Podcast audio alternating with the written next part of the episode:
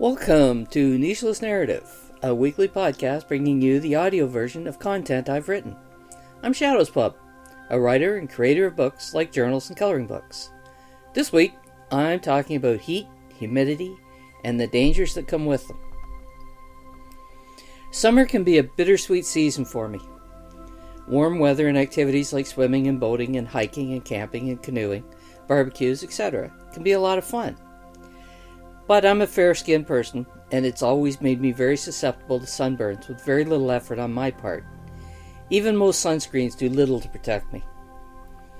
After a decade of working in a dusty environment, I added lung damage to the problem.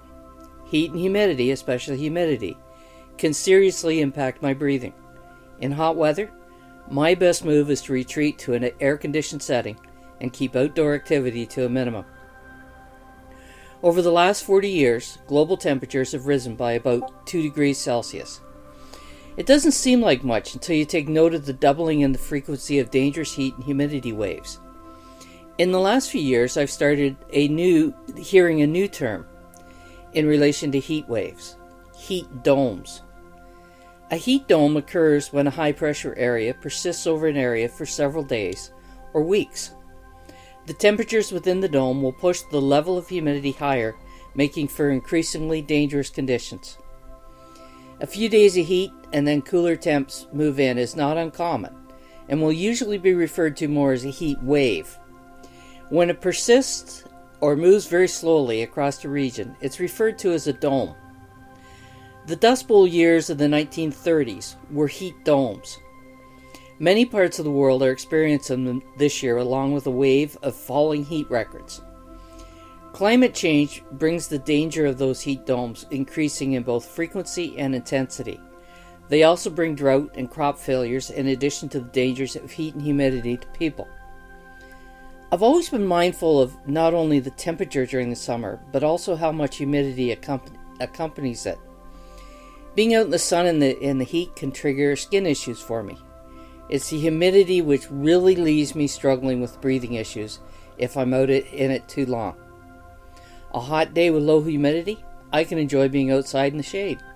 A hot day with high humidity, outside needs to be limited and air conditioned space is best for me. As the temperatures rise and our bodies start to respond to it, we start to sweat. Sweating is the body's cooling system when it's able to evaporate. As humidity rises, the ability, ability to evaporate the sweat decreases, resulting in the core body temperature going up. This is what leads to people dying from excess heat. I recently learned there's another temperature we don't often hear about yet. It helps in measuring how dangerous heat and humidity is. It's called the wet bulb effect. It gets its name from how the temperature is taken. A cloth is wrapped around the end of a thermometer to test how much evaporation can decrease the temperature. Humans are essentially wet bulbs as we cool via, via evaporation. Heat waves experienced in places like the Persian Gulf and Pakistan in 2021 saw wet bulb temperatures around 95 degrees Fahrenheit. That would be 35 degrees Celsius. In temperatures like that, shade, lots of water, and light clothing is not enough to help the body cool. Temperatures at that level make it impossible to sweat effectively. This uh, inefficiency in sweating causes overheating, organ failure, and death. Expressing heat and humidity as a wet bulb temperature helps us better understand the risk to our health. The groups which are most vulnerable are the elderly. That's 80 to 90% of the heat wave casualties are in this group. People with health conditions, people working outside, and people without access to cooling services. Being younger and healthier doesn't give you a pass, it just lets you have a bit more tolerance. A study in 2010 concluded a wet bulb temperature of 95 Fahrenheit or 35 Celsius would be the upper limit of safety for the human body that temperature would be equal to 95 Fahrenheit at 100% humidity, or 115 Fahrenheit at 50% humidity. 115, that's 46 degrees Celsius. A more recent study in a controlled environment using telemetry pills to measure core temperature found the upper limit is much lower than previously thought.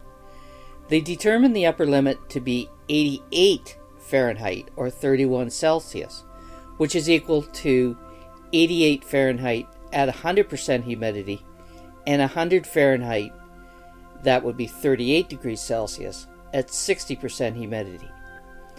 Notice in both studies, the upper limit was reached at a lower temperature with higher humidity than with lower humidity. As much fun as summer is, be mindful of the heat. Take measures to have a safe and healthy summer. Stay well hydrated and no, alcohol is not used for hydrating you. Find cool areas to rest. Add rest time when engaged in activities or work, especially outside. Avoid midday activity if you can, the sun is hottest then. During extreme heat, find a cooling center. A fan will not be effective enough. Use cool showers or baths, baths to cool down. Avoid cooking, and never leave anyone, especially children or, and pets, in a car during hot weather. Have fun this summer, but remember, as our world changes, we have to adjust how we function in order to adapt.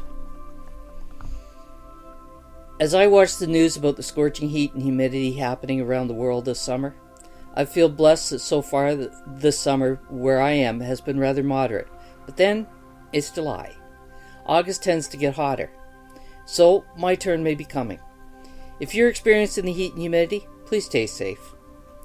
Thank you for listening to Nicheless Narrative. All my podcasts can be found on nichelessandlovingit.com.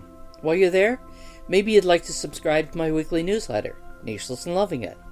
Till next Thursday, have a great week.